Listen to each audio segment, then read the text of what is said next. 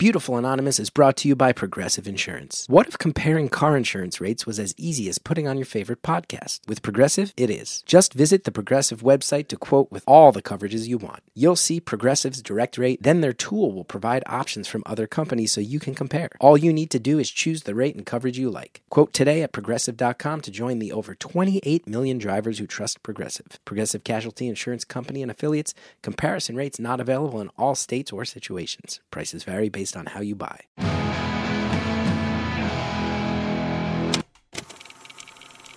Hello to everybody who has a laugh that's a laugh that hides the pain laugh.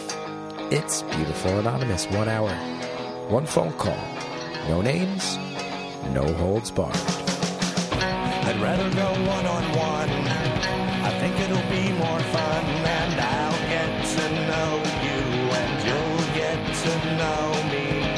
Everybody. Chris Gethard here. And if you're somebody who wants to get right to the phone call, the intro's not that long this week. It's about five and a half, six minutes. If you if you go skip about five and a half minutes ahead, you'll get right to the phone call. Thanks so much for listening. Enjoy the call.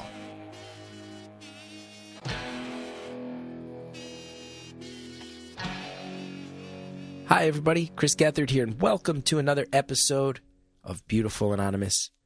And I have to say, I've been out here meeting people. I just did a show last night as of this recording. I'm recording this on Thursday, November 2nd. Last night I did a show in South Hackensack, New Jersey, which is kind of in the middle of nowhere. And I had someone come up to me who said, I'm psyched on this bonus content. When's it coming? I said, any day now. You all will be happy to hear that Andrea and I have officially had an onboarding call. We're building the infrastructure right now, getting everything in place because I know I've been making you guys wait for this bonus content. But I promise you, I think it's really good, the stuff we've been recording.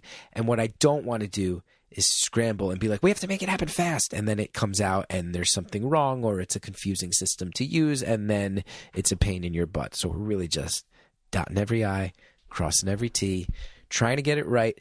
But the beautiful anonymous bonus content is coming soon. And I think you're all really, really going to love it because we thought hard about who this fan base is, what they want how to give them something that feels like it's totally worth it. And also because I'm me and because I have such true appreciation for this community that has, in many ways, kept my life afloat.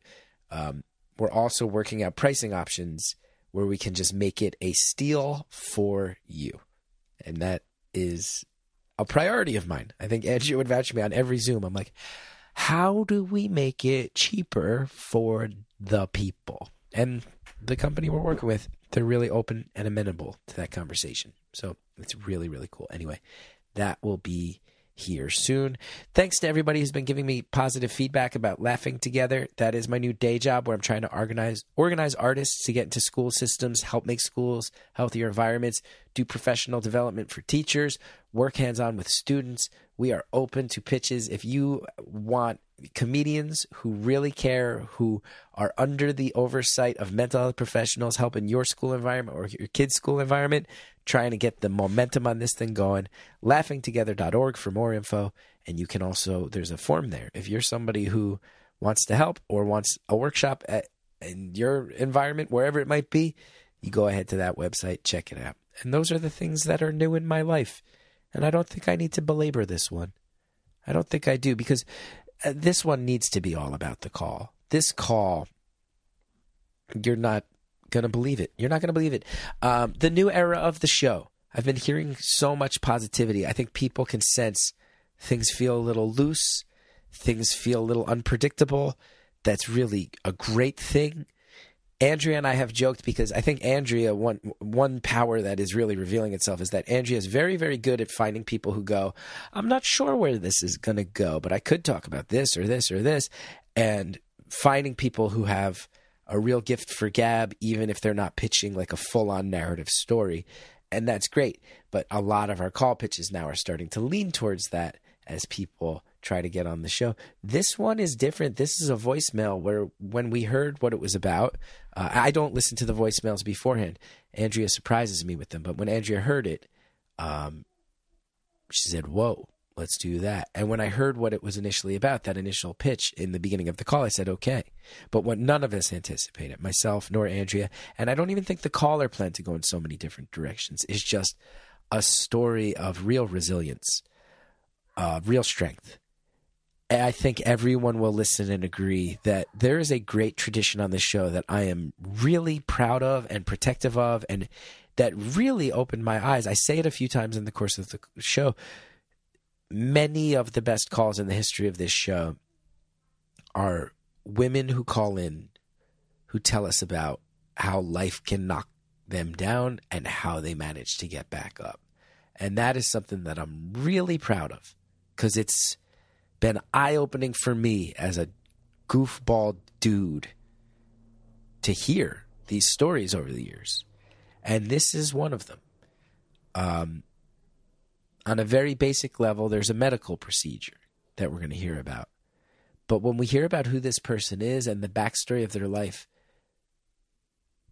and how much they've already been asked to go through, I think everyone listening would agree wow, to dedicate your life to selflessness, to give up a actual literal physical piece of yourself to save someone else when you've already been put through so many situations that most people wouldn't be able to handle. Man, did this caller just blow my mind. So I'm not going to talk too much more today. I'm not going to start philosophizing or espousing a bunch of stuff. We're just going to get into this phone call. And I think it's really going to inspire a lot of people. Thank you for calling Beautiful Anonymous. A beeping noise will indicate when you are on the show with the host. Hello. Great. Hey, how's it going? Hi. Good. You're so quiet. Oh, let me turn up my mic just a little Maybe bit. Maybe you're just There's okay. how, how's that? That's better. Andrea told me to turn my mic down a little bit, and then you told oh, me to turn it oh, up. So Yes. I'm I could barely out, hear you. sell out the high priestess right out of the gate. Well, it's very nice to talk to you today. yes. Uh, it's so exciting for me to talk to you. I've been a long time listener. Well, welcome to the show. I'm lucky to have you. Thanks. So I called, and I think it's okay to say this, but I left a message because I just donated a kidney to my dad and thought that that was a story that was worth sharing. That's all. I mean, um, first of all, sounds like an amazing story. Second of all, I know that that's a physically traumatic thing, and I can imagine an emotionally traumatic thing, being that it's your dad. Mhm. And also, kudos to you because that's I I, I don't want to make any assumptions, but I have to imagine that's not the most cut and dry choice to make in one's life. No, no, it has been kind of three years in the making. We started the process and then um, he got some leg wounds. And if you have wounds, you can't undergo surgery. And then I was turning 40 and um, we decided to try for one more baby and I got pregnant. And then he actually ended up dying when I was in labor. And I had a lot of birth injury and emotional fallout from that. And Wait, so, um, I'm so sorry. I just want to pause, and I know this is a sad question to ask, but who passed away during the labor? um, my son, Oh no! Oh Yeah. no! I'm so Yeah. sorry. yeah, yeah. So obviously that was a lot and it was completely unexpected. It was a healthy pregnancy. You know, everything was completely fine. So it was completely unexpected. Obviously, it's never, I mean, sometimes you do know now that I've met other parents, sometimes you do know that your children are going to pass either before they're born and you're going to have to have them anyways or after the fact. But yeah, it was perfectly healthy pregnancy and he was completely fine up until right before he was born and just never took a breath. So That's brutal. That's one of the worst things that Yeah. can happen, and I'm so sorry you went through that. thank you. Thank you. Yeah, it's been it's been a journey for sure navigating that. And I do have three other children, so um helping them understand it but not traumatize them by it has been kind of a balancing act. Um, and, you know, trying to not pretend like he didn't exist because I think that's what happened for a lot of years that when bad things happen, a lot of times people just pretend like it didn't happen at all. Or at least that's how I was raised.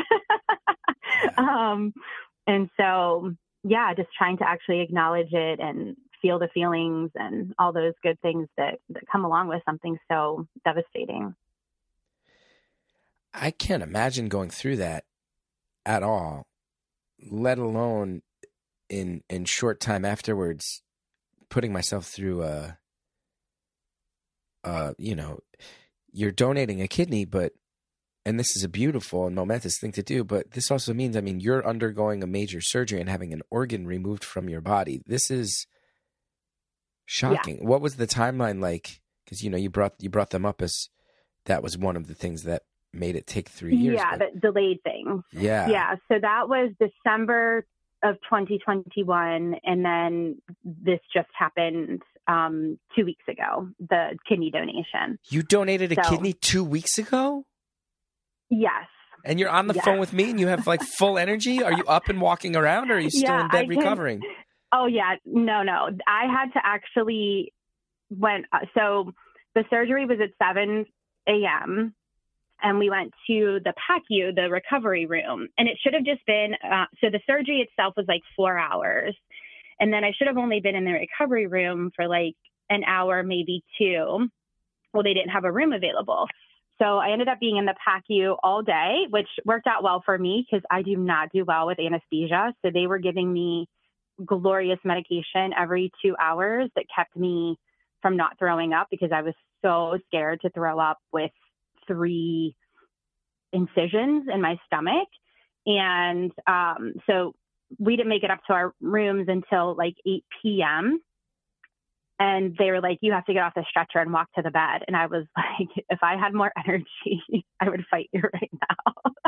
so, yeah, I was walking by within, well, less than 12 hours because it was 12 hours from the start of surgery to when I walked. But yeah. So you're just your whole deal is what that you're just the strongest person ever, physically and emotionally. is that your deal? I have definitely heard that before. Yes, I've heard that before. this is a jaw dropping. And look, I am not trying to make a joke here. And you can make jokes. I love dark humor, so we can make all the jokes we want. Well, listen, I'm just going to say, as a parent, there's nothing funny about you losing a child at all. And I'm not trying to make no. a joke, but I say this seriously when I say the fact that you're like, so I donated a kidney. And also, just part of the backstory is that I went through the greatest pain a parent can go through and the emotional mm-hmm. trauma of that. And that's just yeah. a piece of the lead up to the kidney story. I know. That's yeah. wild. And there's even I know. And there's even more to it. And no, sometimes I'm like, is my life a soap opera? And I can't, there's one piece that I can't get into that I so wish I could. But um, yeah, two days before or a day before our son died, our cat died. And then that happened. And it, yeah, so sometimes I'm just like, is this my real life? Like, I just stop and I'm just like, seriously, is this my life right now? So, and, and, but, you, and the cat, yeah, your cat passing away, which I am also very sorry for that's the part. And yeah. there's something besides that you can't get into, or there's details of yes. the cats. Yes. Yeah. Oh my goodness. Yeah. So you're someone who's yeah. open enough to talk about the trauma of the kidney experience itself and the trauma of losing a child, but there's something else that you go, I can't even get into this other thing, which just if you can't get into it when in the first five minutes I know. established what you will get into, I can't imagine. I have to imagine there might be some legal stuff going on. Well, and that it's it affects more than just me, and so you know it's kind of not not my story to share, and the other people involved aren't sharing it. So then it's not it's not my place. So that's that piece of it. So you've had a hell of a few years, and I think I can speak on behalf of everyone listening when I say, God bless you for being as strong as you've been, because based on what you've shared and hearing that there's even more stuff happening that you can't, nobody deserves a few years like that. Well, you know, I kind of have a different perspective on that where, yeah, I don't, I, I sometimes I am like, are you fucking kidding me that this like another thing like i can't deal with anything else right now. And it can be stupid stuff. It'll be like you know something goes in the car or a flight gets and then i'm just like that's it. That's the thing that i can't deal with. So you know there are those times where it's like i'm holding it together in so many other areas that just little things will then be the the thing that i lose it about. So don't let me fool you that everything's been peachy keen. Um but I I do try to look at every single situation as what do I need to learn from it? How do I need to grow from this? And then I always try to look at like how can I help others in that situation. So I've said to my husband multiple times like and like before our son died, he had lost his really good paying job. So he was actually home for this pregnancy. Prior to that, he was on the road Come um, on. six days a week, like had his own place for five years. So he actually got to be home for the pregnancy. And, you know, I just kept looking to him. So, like, that happened. There was, of course, other things. And um, I just kept saying, like, these, there's like the best things and then the worst things, and then the best things and then the worst things. And even within the same thing, like him losing his job that was so, like, such a good paying job was horrible, but it let him come home. It let him, be you know be with the kids be with me be the dad that he had always wanted to be but couldn't because of this job. And we were locked into you know this amount of money. And so yeah so even in the really difficult stuff even with our son dying it was like okay but how do i grow from that? And so we've tried to look at it as how do we have more fun as a family? How do we actually come together in this and not let it destroy any of us. Yeah. Yeah.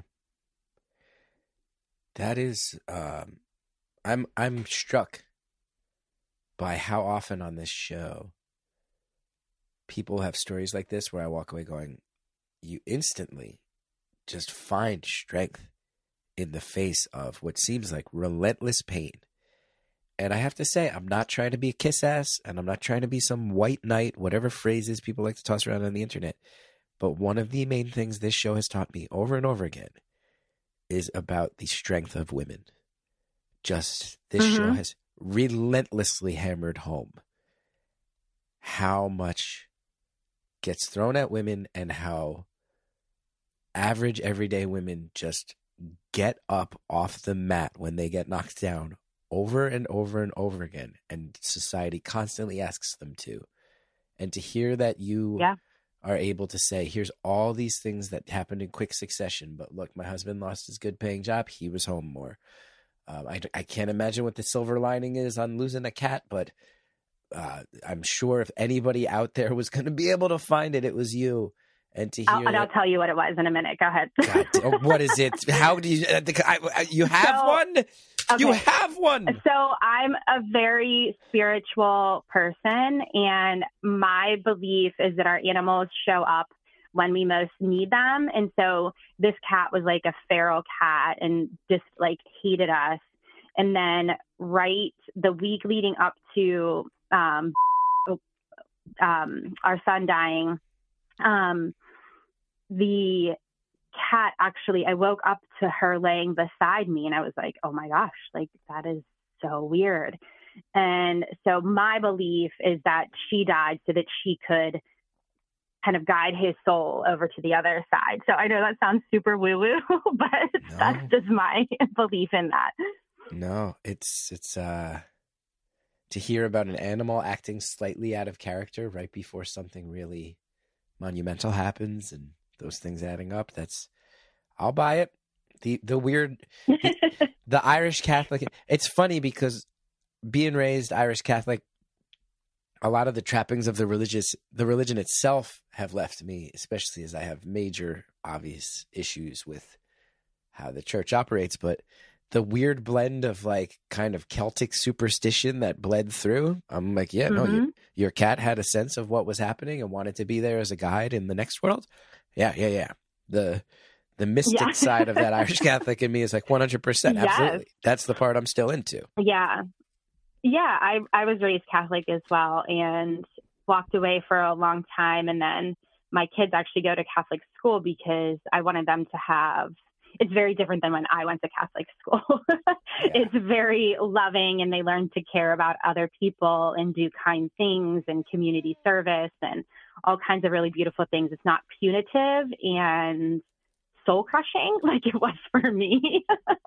um, and so I actually have been going back to church, which is mind boggling to me. But that's the piece that I love is that um, the alchemy, the the incense, the the mysticism, you know, all of those kinds of things. That the music, the I heard you talk about saying peace, and you know, I go to um, church with my kids' school on Friday mornings, and the kids just light up when they get to do that, mm-hmm. and it's the sweetest um, thing to see. So, the Catholic Church would be the most amazing thing on planet Earth outside of the fact that it is, in fact, the Catholic Church. And I think that makes yeah. sense for a lot of us who grew up Catholic and are still sorting it out yeah. in, in, our in our middle aged years. Yeah.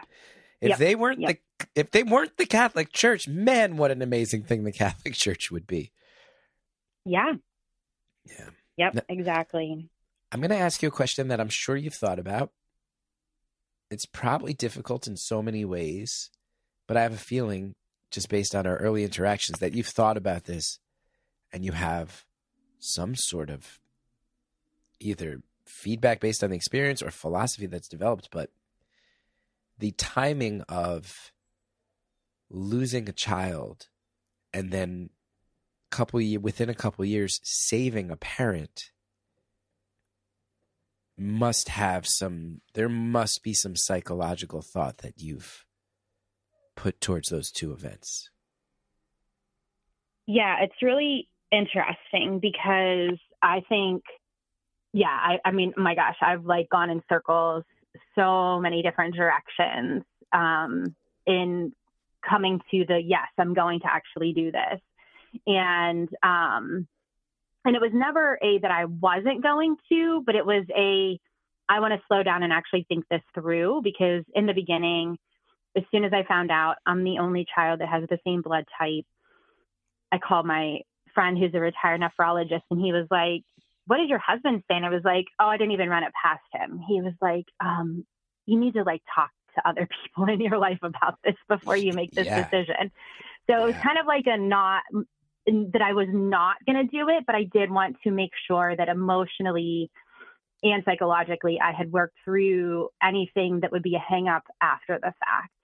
Um, but yeah, that that symbolism after the fact of like um, being able to yeah i mean because my dad's life has been miserable for three years. Like he's on dialysis and some people do okay with it but he didn't. So he's been miserable for three years. And to be able to give him a kidney that gives hopefully you know he's still um, close by the hospital they're still adjusting medications but the kidney started working immediately which was fantastic. Um, but to be able to hopefully within a couple months once everything's settled that they can be living life again is just mind blowing to me. And what was your relationship with your father like before you got this news that you were the match? Um, that's a good question. So my dad also he was around when we were little and he did a lot. Like, so he was not, um, my parents are boomers, but um, my mom was pretty progressive. So he was around a lot. Like, he helped, he made dinner, he took us places, he cleaned, you know, so he wasn't like a stereotypical boomer dad where he got home and then everybody waited on him. Although I did get him pictures of beer from the basement from the keg. I do vividly remember that. uh-huh. Um, uh-huh. So he was a very hands-on dad. I um, love him very much, and but there's also difficulties there. Like then when I was in, I think a freshman in high school, he started working on the road. So then he was gone, gone again. Um, where they, you know, he has his own apartment. comes home just on the weekends or every 10 days or whatever it is. Um, and so, and then too, like I'm a teenager, so that all kind of falls away. And then um, I moved away to volunteer for a year. And then I went to grad school away and live an hour away from them now. So, you know, it's been like distant, but yet close. Like we have birthday parties all the time. They come to the kids' events, you know, things like that. So, um, yeah, it's that back and forth, I think, where I love and respect and appreciate all that he has done for me throughout his lifetime. And I know it hasn't been that long, and I imagine his recovery might be more severe than yours, although I'm not certain on that. But have you seen each other? Have you gotten a chance to talk since the kidney started working? Are you feeling like it's back to business as usual, or does the experience of giving someone a kidney change your relationship in some fundamental way? Yeah, so we got to be right across the hall from each other when we were in the hospital, but I was discharged um, not the next day, but the day after. So, and then once we came home, it it's an hour and a half for us from the hospital. So, um, and I was in so much pain. I could like that ride home. Thankfully, I fell asleep because it was pretty torturous.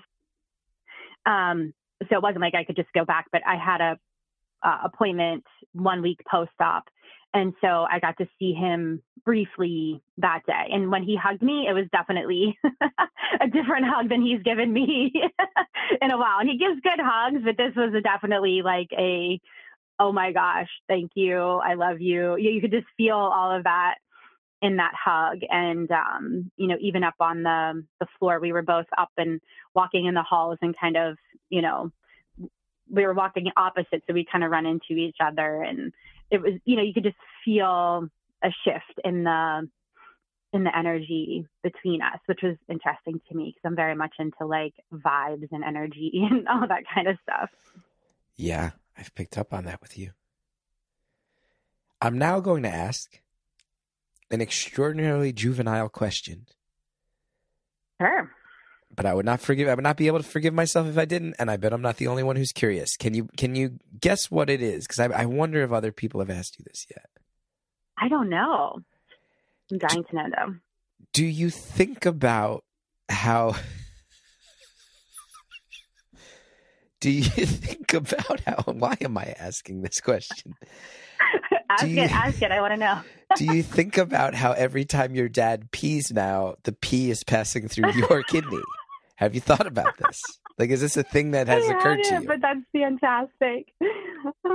like your dad so wakes great. up in the morning, yeah, he lets out a big, a big stretch and a yawn, and then he heads on over to the pot, and that pee, that fresh morning warm piss, that passed through a part of your body.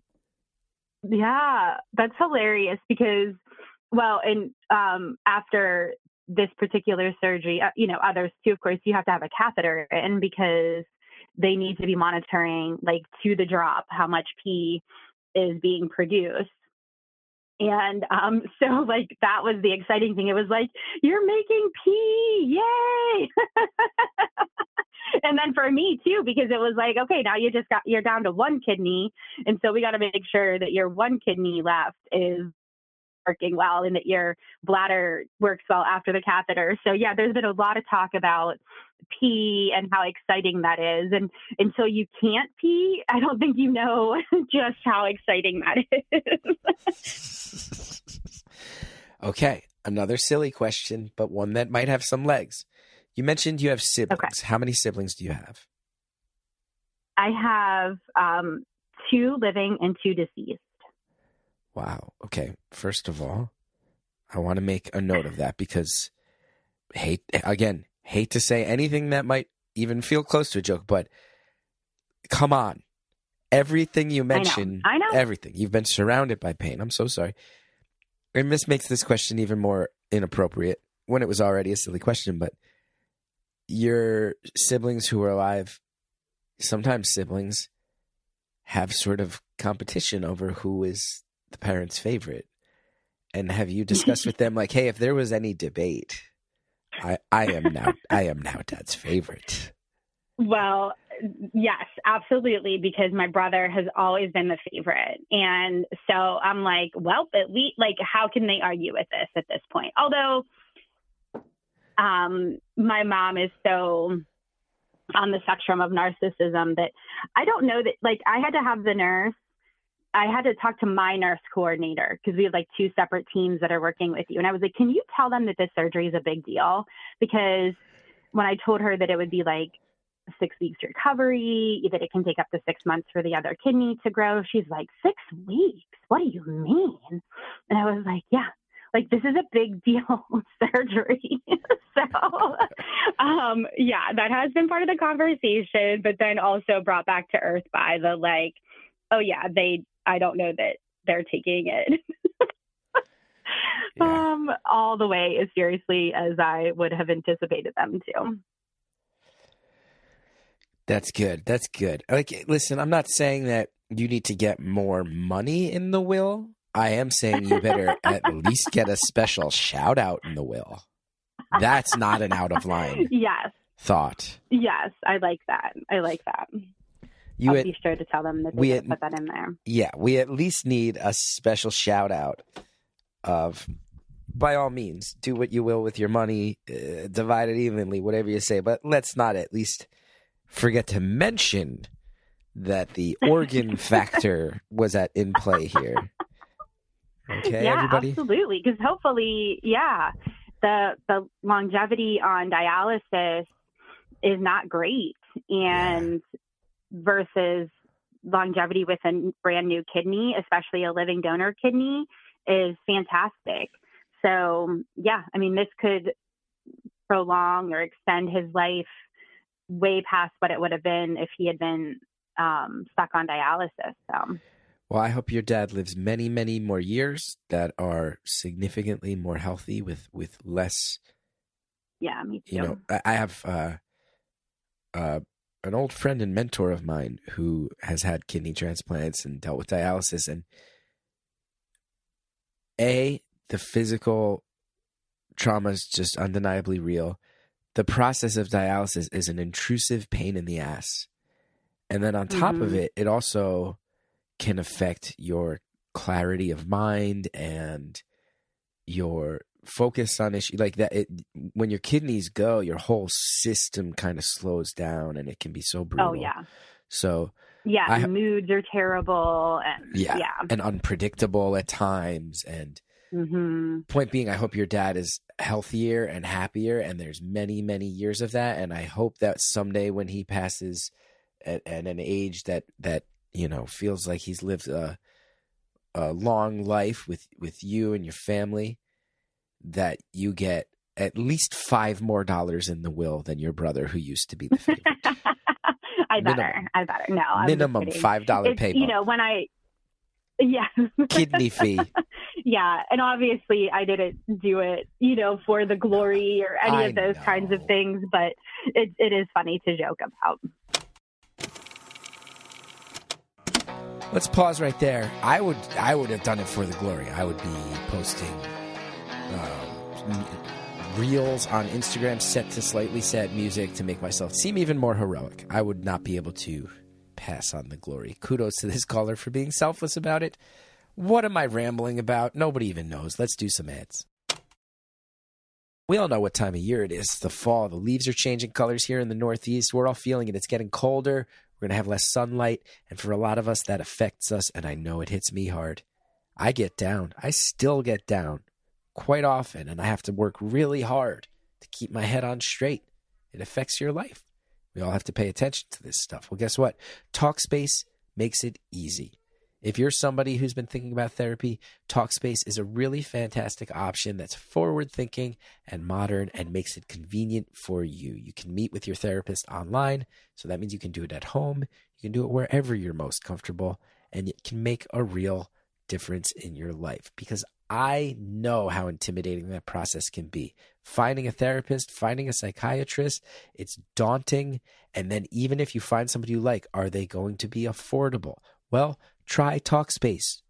Okay, Talkspace makes getting the help you want easy and accessible, and yes, affordable. And one thing that I have to call out, and this is something that Talkspace um, puts in their copy, but I always ignore the copy and speak from the heart. I will never ever forget once having a conversation with a musician friend of mine, and they expressed, "I think I'm going to see a therapist soon." And I said, "Oh wow, how are you feeling? Feeling all right? Like feeling good about that choice?" And they said, "Well, I'm going to wait a little longer because I'm not totally at rock bottom yet." And I said, "No, no, no, no, no! Don't wait till rock bottom because rock bottom means crisis, and that's scary. If you're sensing that it's time." Get this person's help right now and maybe they can help you avoid rock bottom and you don't have to go to that scary place. They can help guide you out of it. You can sign up online with talkspace. You get a personalized match with a provider that's right for you. That usually happens within 48 hours and it's very convenient. You have those virtual sessions from the comfort of your home Okay, you don't have to have commute time. I know a lot of people get stressed out because they go, How am I going to see a therapist? I need to drive there, do the session, drive back in the middle of a workday. This eliminates all that driving time. And on top of all of that, Talkspace is secure, it's private. They use bank grade encryption technology to store client information. They comply with all the HIPAA regulations, and they are in network with most major insurers as a listener of the podcast, you'll get $80 off your first month with Talkspace when you go to Talkspace.com slash beautiful. To match with a licensed therapist today, go to Talkspace.com slash beautiful to get $80 off of your first month and show your support for the show. That's Talkspace.com slash beautiful. Wow, everybody. They sent over a script, and I think I'm just going to ignore it. We're talking about Factor today. Factor is a game changer. Let me tell you why, okay? It's a busy time of year. Holiday season's coming up. You're traveling. You got people visiting, short notice, right? These days are jam packed. Well, guess what? Factor is America's number one ready to eat meal delivery service, okay? Can help fuel you up. We're talking about fast breakfast, lunch, and dinners with chef prepared, dietitian approved, ready to eat meals delivered straight to your door. Saves you time and you eat well. Okay. I'm just going to start ranting here for a second and then I'll get back to the script. They sent me some of these things. And you guys know that I have never lied about this. Okay. I, I will always do the job with the advertisements, but I never fake personal enthusiasm when I tell you that these are ready to eat meals, so they're meals that you put in the microwave at the end of the day, right? Sounds simple. When I tell you that it is the peak version of that, I'm not exaggerating. When I'm telling you that you don't have to chop anything and you don't have to do the cleanup and it's ready in three minutes, and then you get to sit down and have a meal where you're like, this actually is like restaurant quality, and I just threw it in the microwave. It's not an exaggeration. Blew me away. Okay. With Factor, you can skip the grocery store, all the chopping and prepping, and you get all the nutrition and all the flavor. Their meals are never frozen, they're ready in just a couple minutes. You heat them up, you enjoy them. They blew my mind. You can hear it for real. I'm going off script again, Factor. I hope you didn't want me to actually read the script because my enthusiasm. I hit up a bunch of those meals from the vegetarian vegan menu. Ooh, ooh, so good. You can choose from 35 plus weekly flavor packed, fresh, never frozen meals. Supports your healthy lifestyle, meets your meal preferences, all delivered right to your door.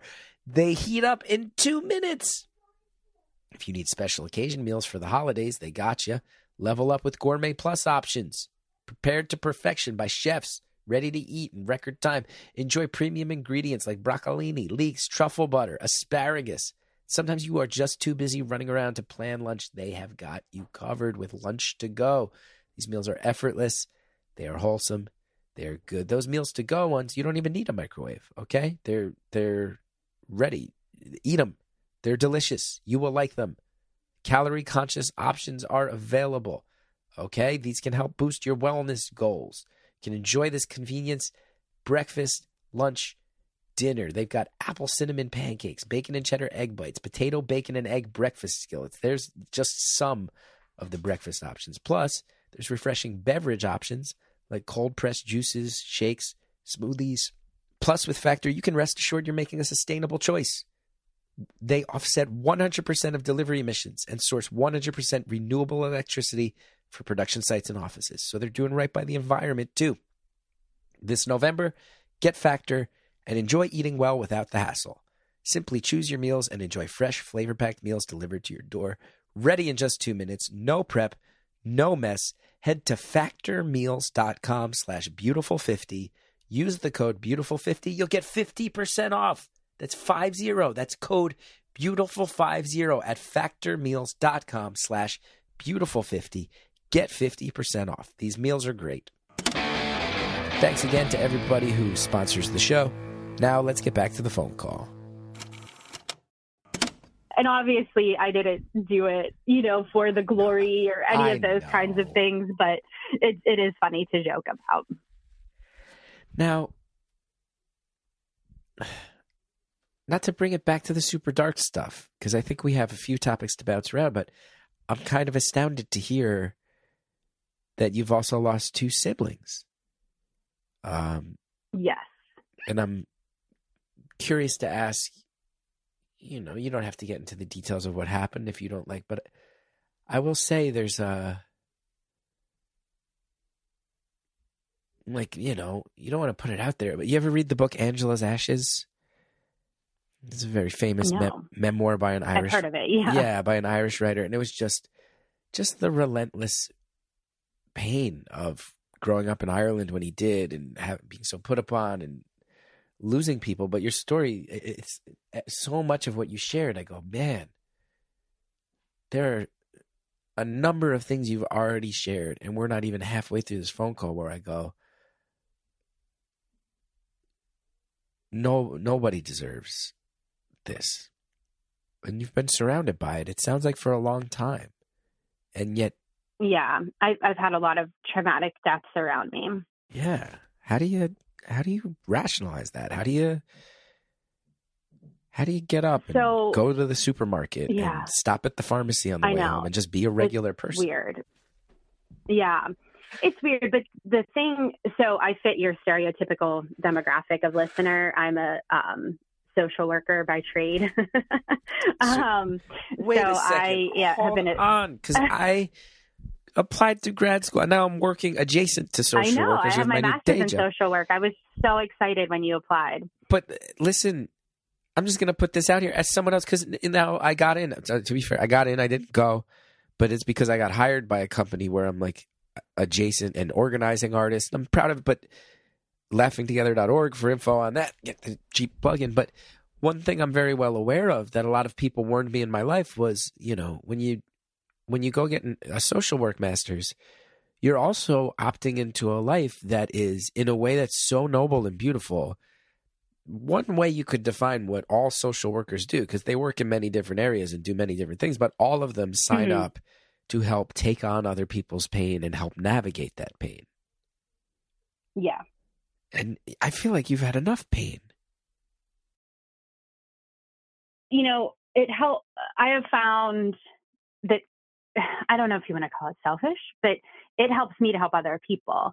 And you know, I had to na- navigate that.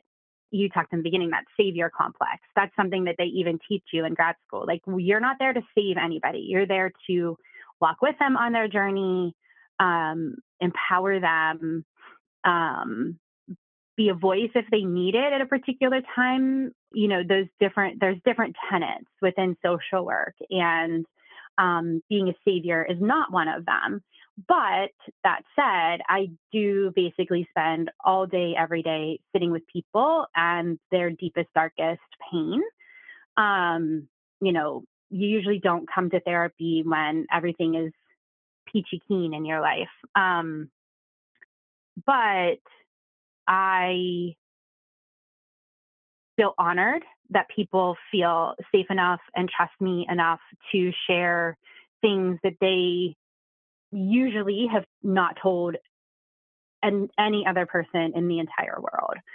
Um, and to be able to help them navigate that is really just so yeah, like such an honor, just so important to me to protect that space for them to be able to do that. Do you work in a particular field in social work Um, now I am um, specialized into um, trauma treatment. of course. Could you pick anything else? it's it's not funny, but it's funny, you know. no, I will say that cackle is the first part of the call. I'm like, oh. oh, good, in a way that I think is healthy. Of like, okay, you're very strong. You've dealt with unimaginable pain. It's come at you from a number of different angles in life. But that laugh was the first thing where I've gone, okay, okay, good. That is a bit of a maniacal laugh in a way that I think is actually pretty healthy, all things considered. Yeah, yeah. Because Yeah. I bet sometimes you just have to look in the mirror and start laughing. Like that's the that's your laugh when Yeah. you're like, I'm about to. I'm about to. I'm just gonna take 45 seconds and lose it, and that laugh sounds like your lose it laugh. Am I right? on- Right on that? yes. Uh, yeah, yeah, that is that bordering on like, are you kidding me? Like, why would you do that to yourself? But like I said, I can hold that space for people and help them transmute it um, in the way that's best for them and help them come out on the other side. And that is absolutely beautiful to me. And I will, you know, is because I've been through so much it's not like when I say things, I'm like, listen, I'm not saying this from a place of like my life has been sunshine and rainbows every day. I'm coming, I'm saying this stuff from a place of clinical expertise and then also personal experience. So I, I kind of moved, I kind of go between therapist and coach. Like I kind of balance between two worlds there. Um, and they are two different kind of vibes, but I've kind of brought it together um, in a way that really works well for my clients. It's really incredible because I know enough about your world to know that when, like you said, you mentioned that there's people who you're helping them through things that they've never said out loud to people before you. It's a terrifying thing. If people are hiding things that deep down, they're doing it for a reason. You know, they feel Mhm. ashamed or unsafe or like they're going to be judged.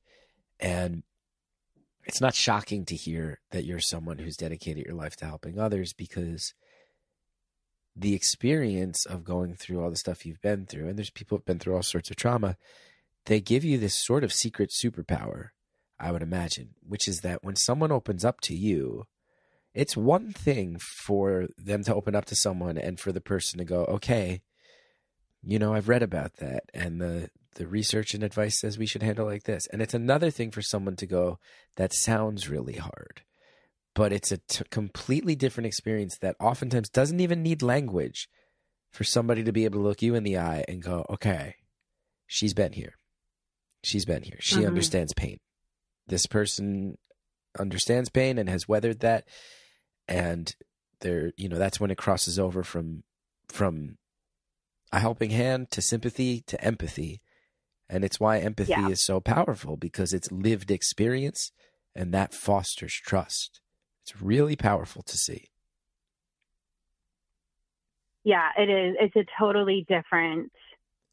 Uh, You know, I've watched myself transform and become a better and better social worker the more life that I've lived, and um, and it's that because I, you know, I've always been somebody who um, I read like so much as a kid. So I think I always looked at the world as there's a big world out there, and people have lots of different experiences and people have lots of different life views. And um, I mean, that was the one thing about the Catholic Church that never resonated with me was that we were right and everybody else was wrong. I was like, Oh. no, I don't think that that's true. Yeah. I think other people can have other beliefs and lifestyles and be right, you know, quote unquote right as well. right. and if Um, they don't come to where we but- come on a Sunday, they're going to burn in an eternal pit of fire. Maybe not. These are my Yeah, neighbors and friends. Not These are my neighbors and friends. I'd Yeah. rather not commit to that idea Yeah. that my the Jewish kids in my school are going to burn in an eternal pit of fire. They're my friends. Can we chill? Can we take a breath? yes, exactly. Exactly. So I've always kind of had that gift of being able to see that the bigger picture, you know, all sides of a story or all sides or all different perspectives and those kinds of things. And so, you know, that's just really helped me um, navigate the world as an empathetic person. Um, depends on who you ask. Some people say I'm too empathetic, and then other people say that I'm mean. But that's just like the two sides of my. They say you're mean. if I need to be, I can be very mean, but I can. I'm also very kind and caring and compassionate. Who is calling you mean? Oh, I listen. It's a you know we all have darkness, and I always say I transformed that into being a uh, an advocate when I need to be, when it has to go against the grain or go against the system, or you know advocate for somebody. Man, yeah, I I wouldn't mess with me some days. again, again, this show every couple months. This show I wind up talking to a caller, and it, it, it always blows me away. It's like um, I think so much when the show, when this show got really popular, and everybody was like, "Whoa, where did this come from?" And then we found out that it was a lot of people who are moms or or women in the workforce, and we were all going, "How did this happen?" And then I, I'll never forget realizing, like, I always tried to make work that tried to give voice to people who didn't have a voice. And in my comedy, that was always like the young punk rock kids with the piercings and the pink hair. And then I realized, oh no, within within recent history, a lot of women have decided like, yeah, nope, I'm I would not mess with me. And hearing you say that, I'm like, yeah, yeah you are a prototypical beautiful anonymous, a member of our community anyway. Because I have met so many strong women who just you would never guess it looking at them, but you better watch your mouth. And it's I love it. Yeah. I love it. Yeah. Well, and it's and that's there's kind of two things in that where you mentioned earlier just how strong women are and you know that's what I've also come to know and learn. Uh, most of my clients are women, you know, obviously the it tends to be the moms of other kids at you know my kids' school, and I just realized that everybody has a story. Everybody has pain. Yeah. Everybody has difficult all the way into horrific things that happen throughout their lifetime and they navigate it and they navigate it in the best way they can and sometimes that's not great and sometimes it does destroy them and then other times they pick themselves up and go on and that's not always great because if you don't acknowledge it, that can ca- come out in other ways. And that, you know, so there's just this whole continuum of how women keep going, even in the face of just horrendous things. And so, you know, that's the other gift that I have in this is just getting to see how strong people are. And then also that it's really exhausting to be the strong one all the time and so if I can be strong for them sometimes, that that's a role that I'm happy to play so that they can actually cry the tears that they need to cry or scream or just vent and get it all out of them because they're the one that has to be strong all the time.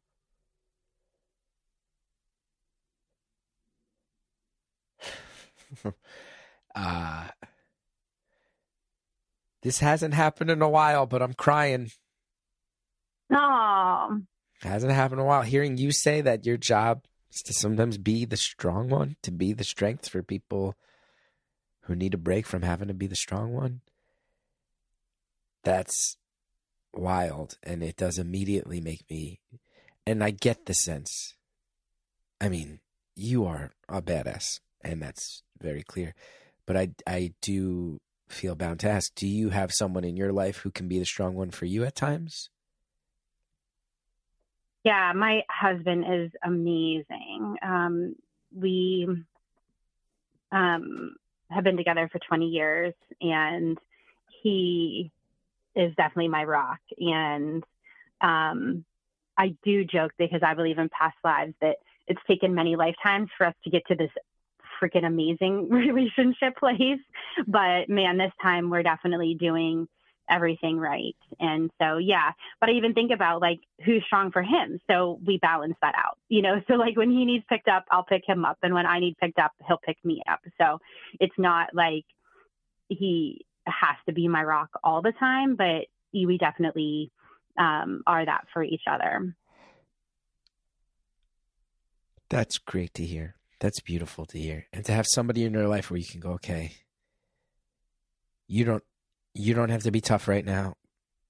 Go let your guard down. Go curl go curl up in the fetal position and do whatever you need to do for a while. I got you.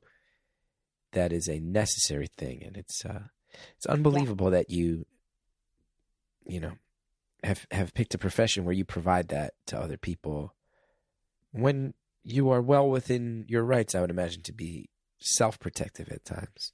And I hope that if it comes to that, even if helping other people helps you process the pain you've been through, I do also hope that you know you have a right where if you do hit a limit, because, you know, I know it for a fact because I've been through my own version of it. Helping other people through pain is a really, really beautiful thing. And being able to stand up for people, it's a really, really beautiful thing. You also keep a piece of that pain, though. You also hear a lot of stories, Mhm. I bet, that you'll never forget. You also, I bet, Oh have yeah. Had situations where someone tells you something and then you go to lay down at bed in bed at night and it pops into your head and makes it hard to sleep. So Yeah, for sure. I hope you also know too that if you ever need to step back, and I know that social work has all of those mechanisms in place, and that's part of what you study is when to know how to step back and identify it. But just wanted to put that out there. Oh yeah, for sure. And that's why I moved through different I did medical social work for a while and then went back into um like left therapy, went into medical social work, came back into more of the coaching and then now I'm doing part private practice and part of the coaching clients. So yeah, I definitely have had to find that that balance because yeah, it's a lot and yeah, I need to take care of myself too because if I'm not good, then like I can't take care of other people. so it's important to remember that. Yeah. I don't know how you do it. I don't know how you do it. Yeah, the um the strong thing too. So I also have a blue belt in jujitsu. Me too. and so I yeah, I know. I'm so sad that it's only a blue belt, but I got so busy and just couldn't go like I used to be able to go. And um but you know, I'm fighting boys that are like 18 to 25 Oh yeah. and you know i'm a middle-aged mom and i'm like listen you guys don't understand the rage that is underlying me right now so you might be younger and you might have more testosterone but this there is nothing that compares to this rage within me I love that. We're also talking about jujitsu, a world that the past few years has gotten real. Like we're also talking about like twenty three year olds who think they're going to be the like start taking human growth hormone, where it's like whoa whoa whoa whoa whoa whoa whoa. You can't be 23 and on steroids and fight me, a middle aged dad. This Yeah. just because you want to go be the best jujitsu fighter you can be. It's ridiculous. yeah Uh, but I'm glad we have that in common. And yes, it's good to hear that you find those physical outlets from time to time. And I have to Mhm. imagine because look, I'm I signed back up. I started going. I got to get back in, but I, I signed up. I'm not trying to talk bad. I just signed up at this school and then pretty quickly was like, I don't know if this was the best fit. But some of that's in my head. You've been there anyway. I have to imagine there's been some times where one of those 23 year old muscleheads comes in and they see you and they don't respect that blue belt. And then the next thing you know, you manage to get them in a triangle choke and tap them out. And you just go like, listen, for any philosophy you have about how to navigate the pain of this world, for any degree you've earned and all the studies you've done, sometimes it also just feels good to choke a motherfucker out.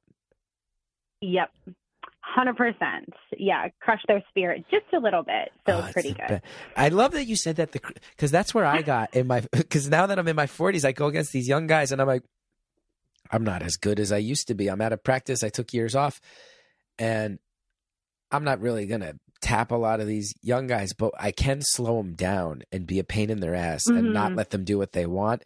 And in some ways, even that feels like a victory of like I'm annoying yeah you. satisfying You thought I was a weak little nerd, and I am, but I'm Uh-huh. smart enough to thwart you, and your frustration gives me joy, young man. yes It's a good feeling. yeah, sometimes we got to find joy uh, where we can, right?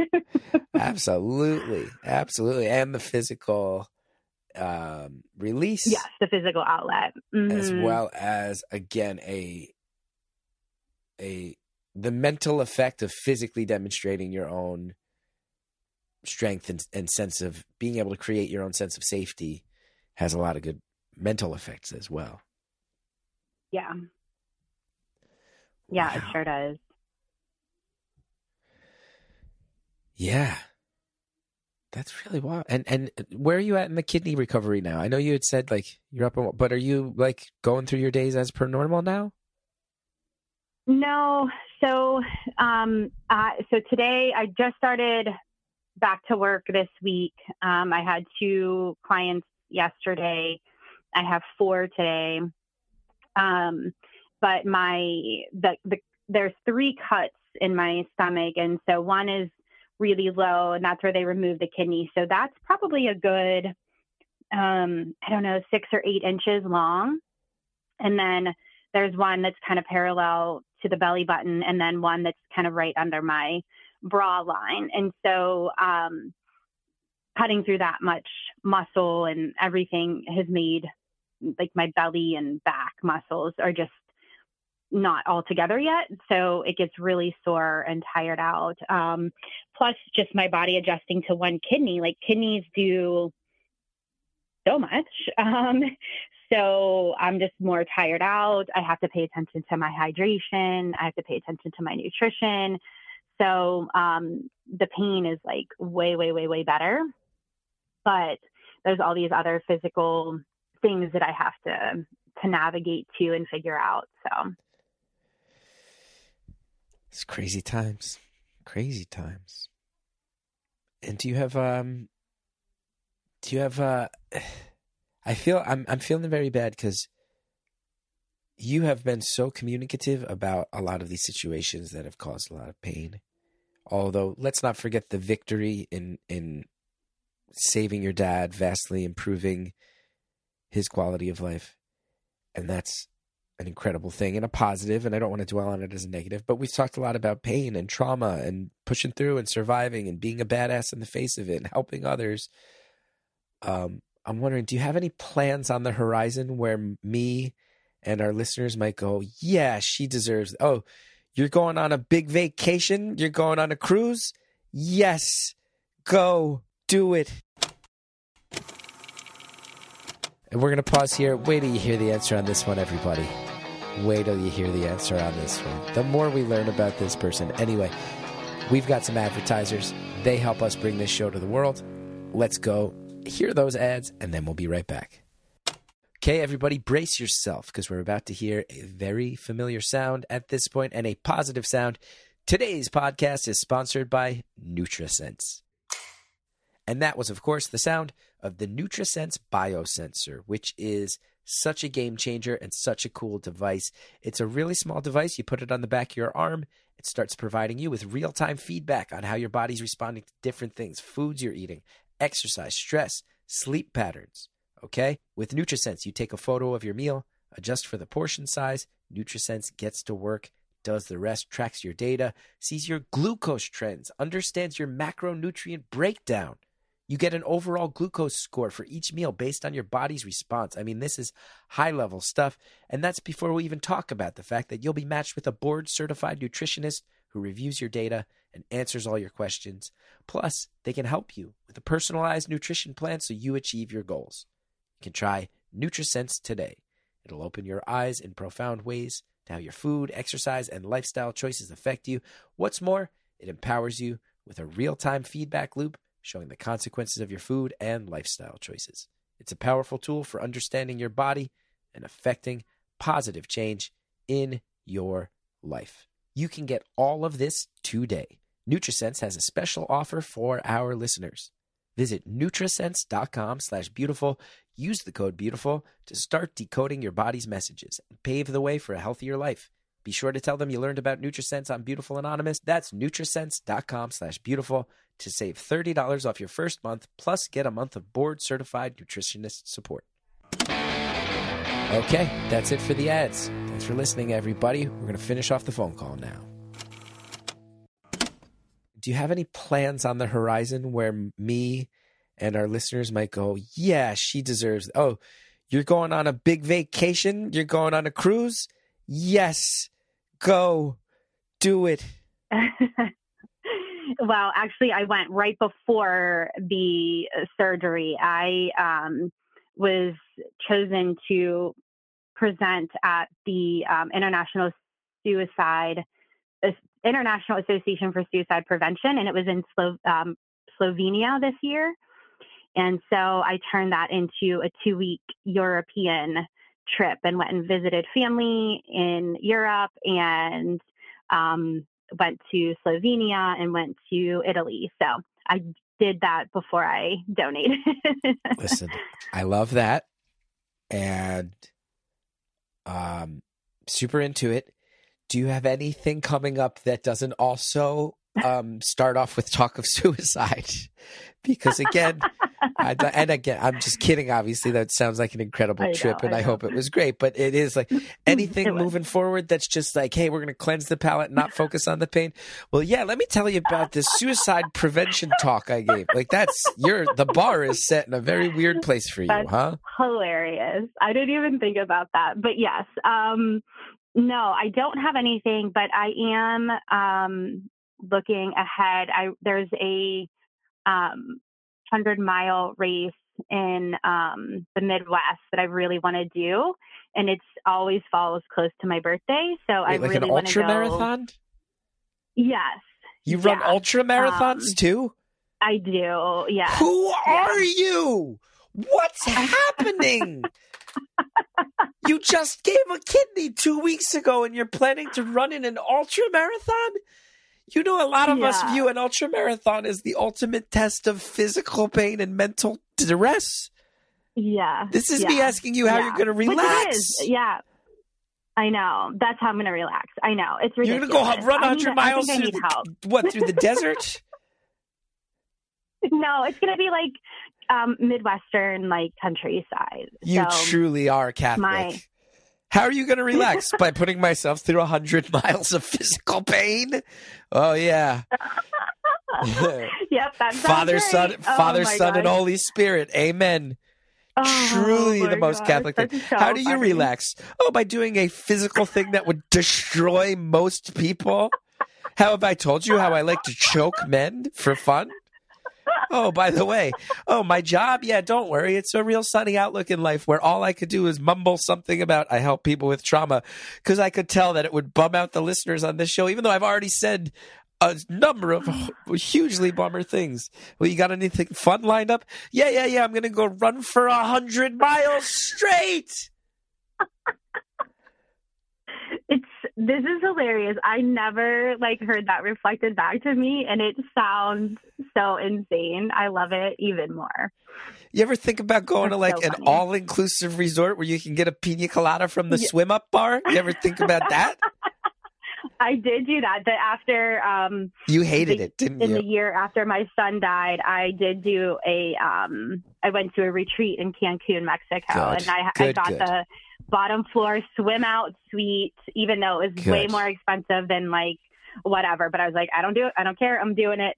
So yeah, I do try to take really good care of myself. And yeah, so even though that trip was um difficult so my brother died by suicide you to Wow, circle so back to that so that was 15 years ago um and so i went as a lived experience presenter and um so while it was difficult it was also beautiful to like i got to go back to where my great grandparents were born and see the land and the house where my like generations of family have been buried and have lived and um, got to go to a church that was um, 800 years old in the village where they came from. So I know that they had stepped foot in that church before, and it was just super, super special.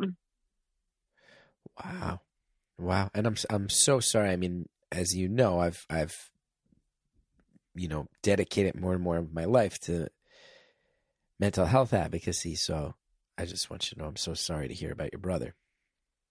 Yeah. Yeah. yeah, it was um very shocking. Um, one of those definitely earth shattering, life shifting moments for sure. Because he was, and you know this, you know, he was everybody, how that people that are hurting on the inside don't always show it. And he didn't necessarily struggle with mental health things. It was something happened that he felt wasn't acceptable. And so he just ended his life as kind of, I felt like a knee jerk reaction to it. Um, whereas if he had sat with it, it would have most likely gone away and not impacted his life long term. And so, um, but he was everybody's best friend. He made everybody feel special. He was the life of the party, included everybody. And, you know, so he was special to a lot of people. And now looking back, I just wonder how much that was hiding internal struggles that he just never shared with anybody. I I I might be connecting dots there in a way that's real or not, but was the way he passed part of why you got into social work? So I was actually a social worker before that. Oh, so no. that made it really hard Oh, because no. of course. boy did I blame myself as to why didn't he call me? Why didn't I see any signs? Why, you know, all of those kinds of things. So yeah, I was a couple years into the profession when that happened. I'm telling you. But there's a big age gap between us. So I I have to say this because you've told your stories here today, and we've fa- managed to find some laughs along the way. But I was I brought this up as a joke before, but I just want to reiterate it.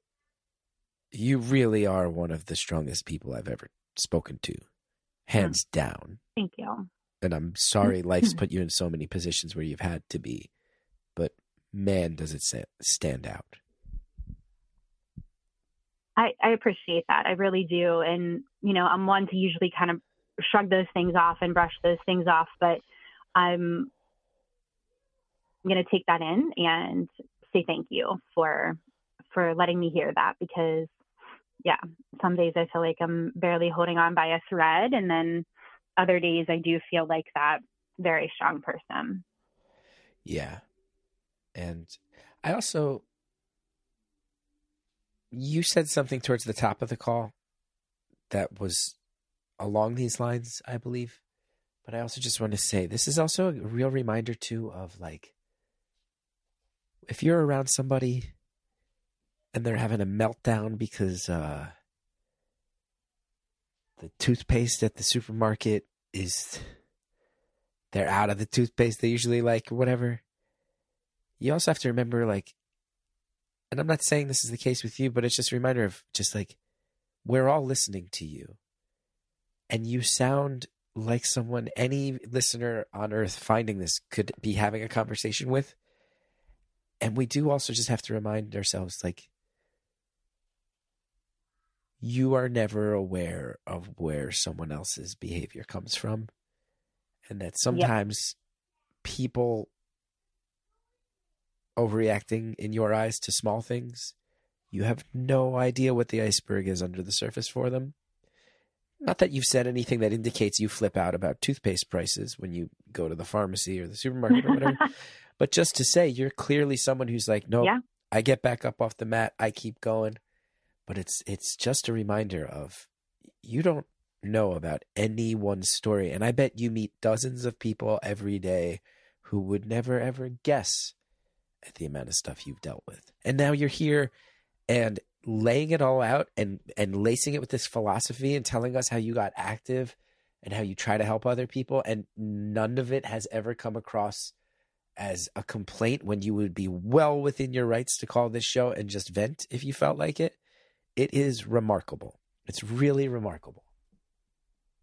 Yeah, and I, I'm so glad that you made that point because there is that's how I've always viewed things. Like, okay, whatever is happening right here is not what's actually happening underneath the surface, and that's kind of how I got into hypnotherapy because I wanted to know what was going on below the anxiety, what's going on below the trauma. You know, what's the subconscious holding on to, and um, you know, if you've shoved down abuse that that happened when you were a child and you've never addressed that, then of course you might react in ways that seem unreasonable to other people. Um, I do also always say though that it, bad things happening to us doesn't give us the right to spill our toxicity onto other people. Yes, so I also am a big believer in personal responsibility too, to like, if I need to get my shit together, then I need to get my shit together. That's not up to my kids. That's not up to the people around me. You know, I need to figure out the things that help me heal and figure out the things that help me do my best so that I don't spew that onto other people. Now, I might swear in my car in like, you know, traffic, but I'm not like road raging following them or something. Right, right. And we only have a couple minutes left, but I do. You just mentioned your kids. You've talked about how they're in the Catholic school and Yeah. getting a lot out of it. As a parent speaking to another parent, I know that one thought we always have is how do you make sure your kids have an easier time than you had?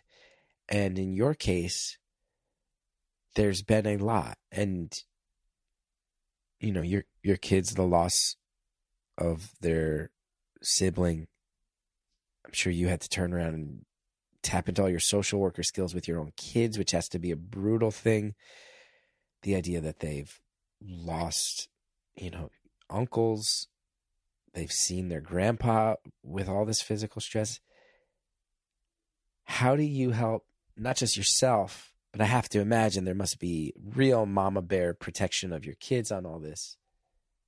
How do you handle that? Yeah, that's a great question. Um, I am definitely not perfect. Um, but what I think that I've tried to do, so I'm a big feeler and nobody knew how to handle that when I was little. And um, my kids are kind of on different spectrums of that, but they're all, you know, a li- they trend, they tend to be a little more sensitive, a little more, um, you know, affected by people around them and um, they're the things that are going on with them. And so I try to allow that space for that because I was always, it was like, that's enough. You're, you know, no more crying, like go to your room and get it together, you know, those kinds of things. And so I try to let them vent and get it out and process it. Um, cry if they need to and not like shush it or shut it down like let them fully go through that range of emotions again within reason you know like you don't get to take it out on your siblings just because you're having a bad day. You don't get to um you know hurt other people or destroy property. My i have one that tends to the like like really flipping out. And so that's been a balance of like letting him get it out but not letting him like lose it.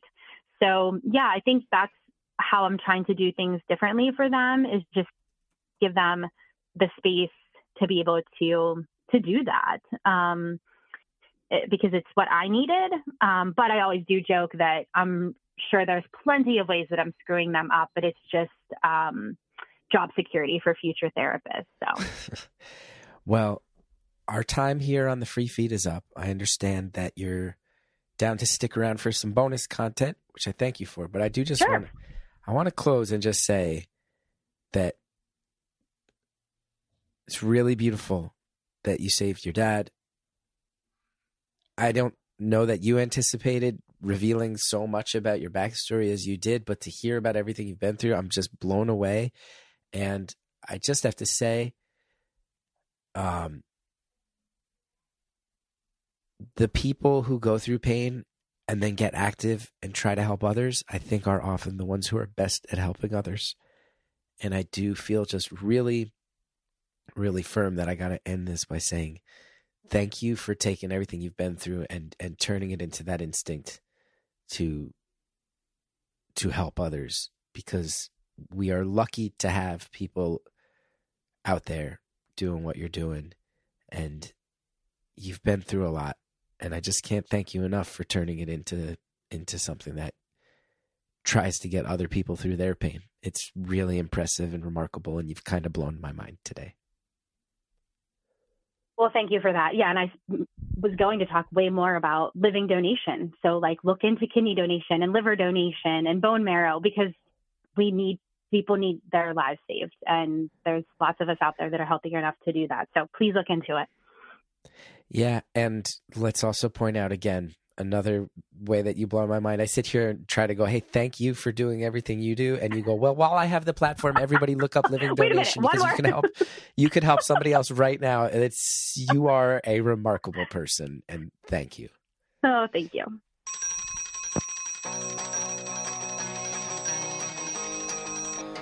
Caller, thank you so much for calling.